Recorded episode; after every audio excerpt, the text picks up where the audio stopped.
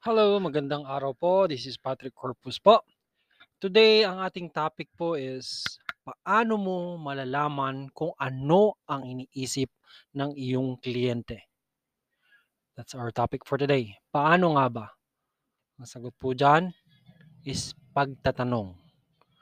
Lagi nating tinatanong ang ating mga kliyente. Sabi nga, ika nga, there's a word or there's a saying that selling is not selling and questioning is the proper selling.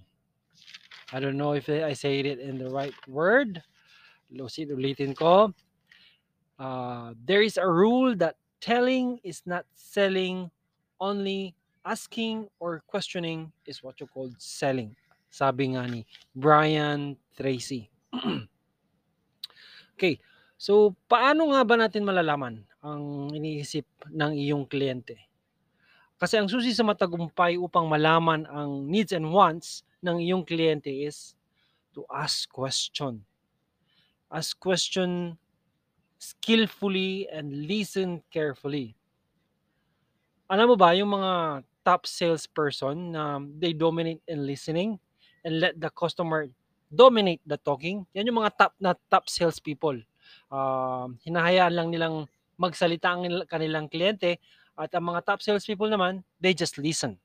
Right? Because the more you ask question, mas marami kang katanungan sa iyong kliyente and listen patiently and attend attentively to the answer and the more the the customer will open up more right so malalaman mo kung ano yung mga nasa isip niya kasi ang mga tao kasi sarili lang lagi ang mga inisip na mga yan no matter what is going on people only think about their own problems and concerns.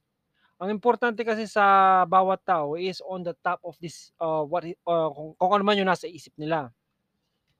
Because when you ask question and listen carefully, uh, nagtitrigger kasi yan ng mga thoughts and concern na they can come up with the conversation.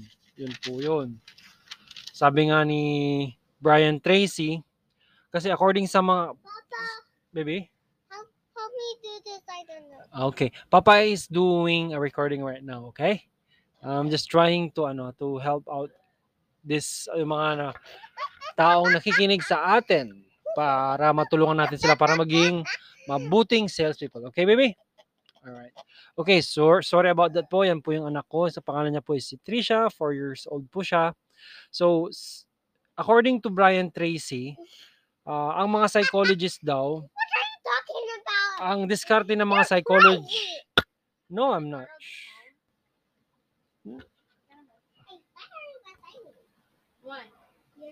According to psychologists, sabi nga ni Brian Tracy, if you let a person talk about himself freely, eventually he will sleep.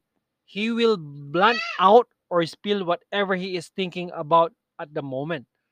Kung lagi ang sabi nga ni according to psychologists, ah, ang kliyente mo kung lagi mo siyang pagsasalitain ng freely, eventually may ilalabas niya kung ano may nasa isip niya.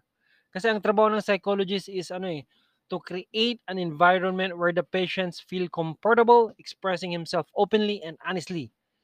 Ganon din yan sa sales. Kasi trabaho mo bilang ahente or salesperson to make your client comfortable para mailabas niya o masabi niya ang mga nasa salobin niya, di ba?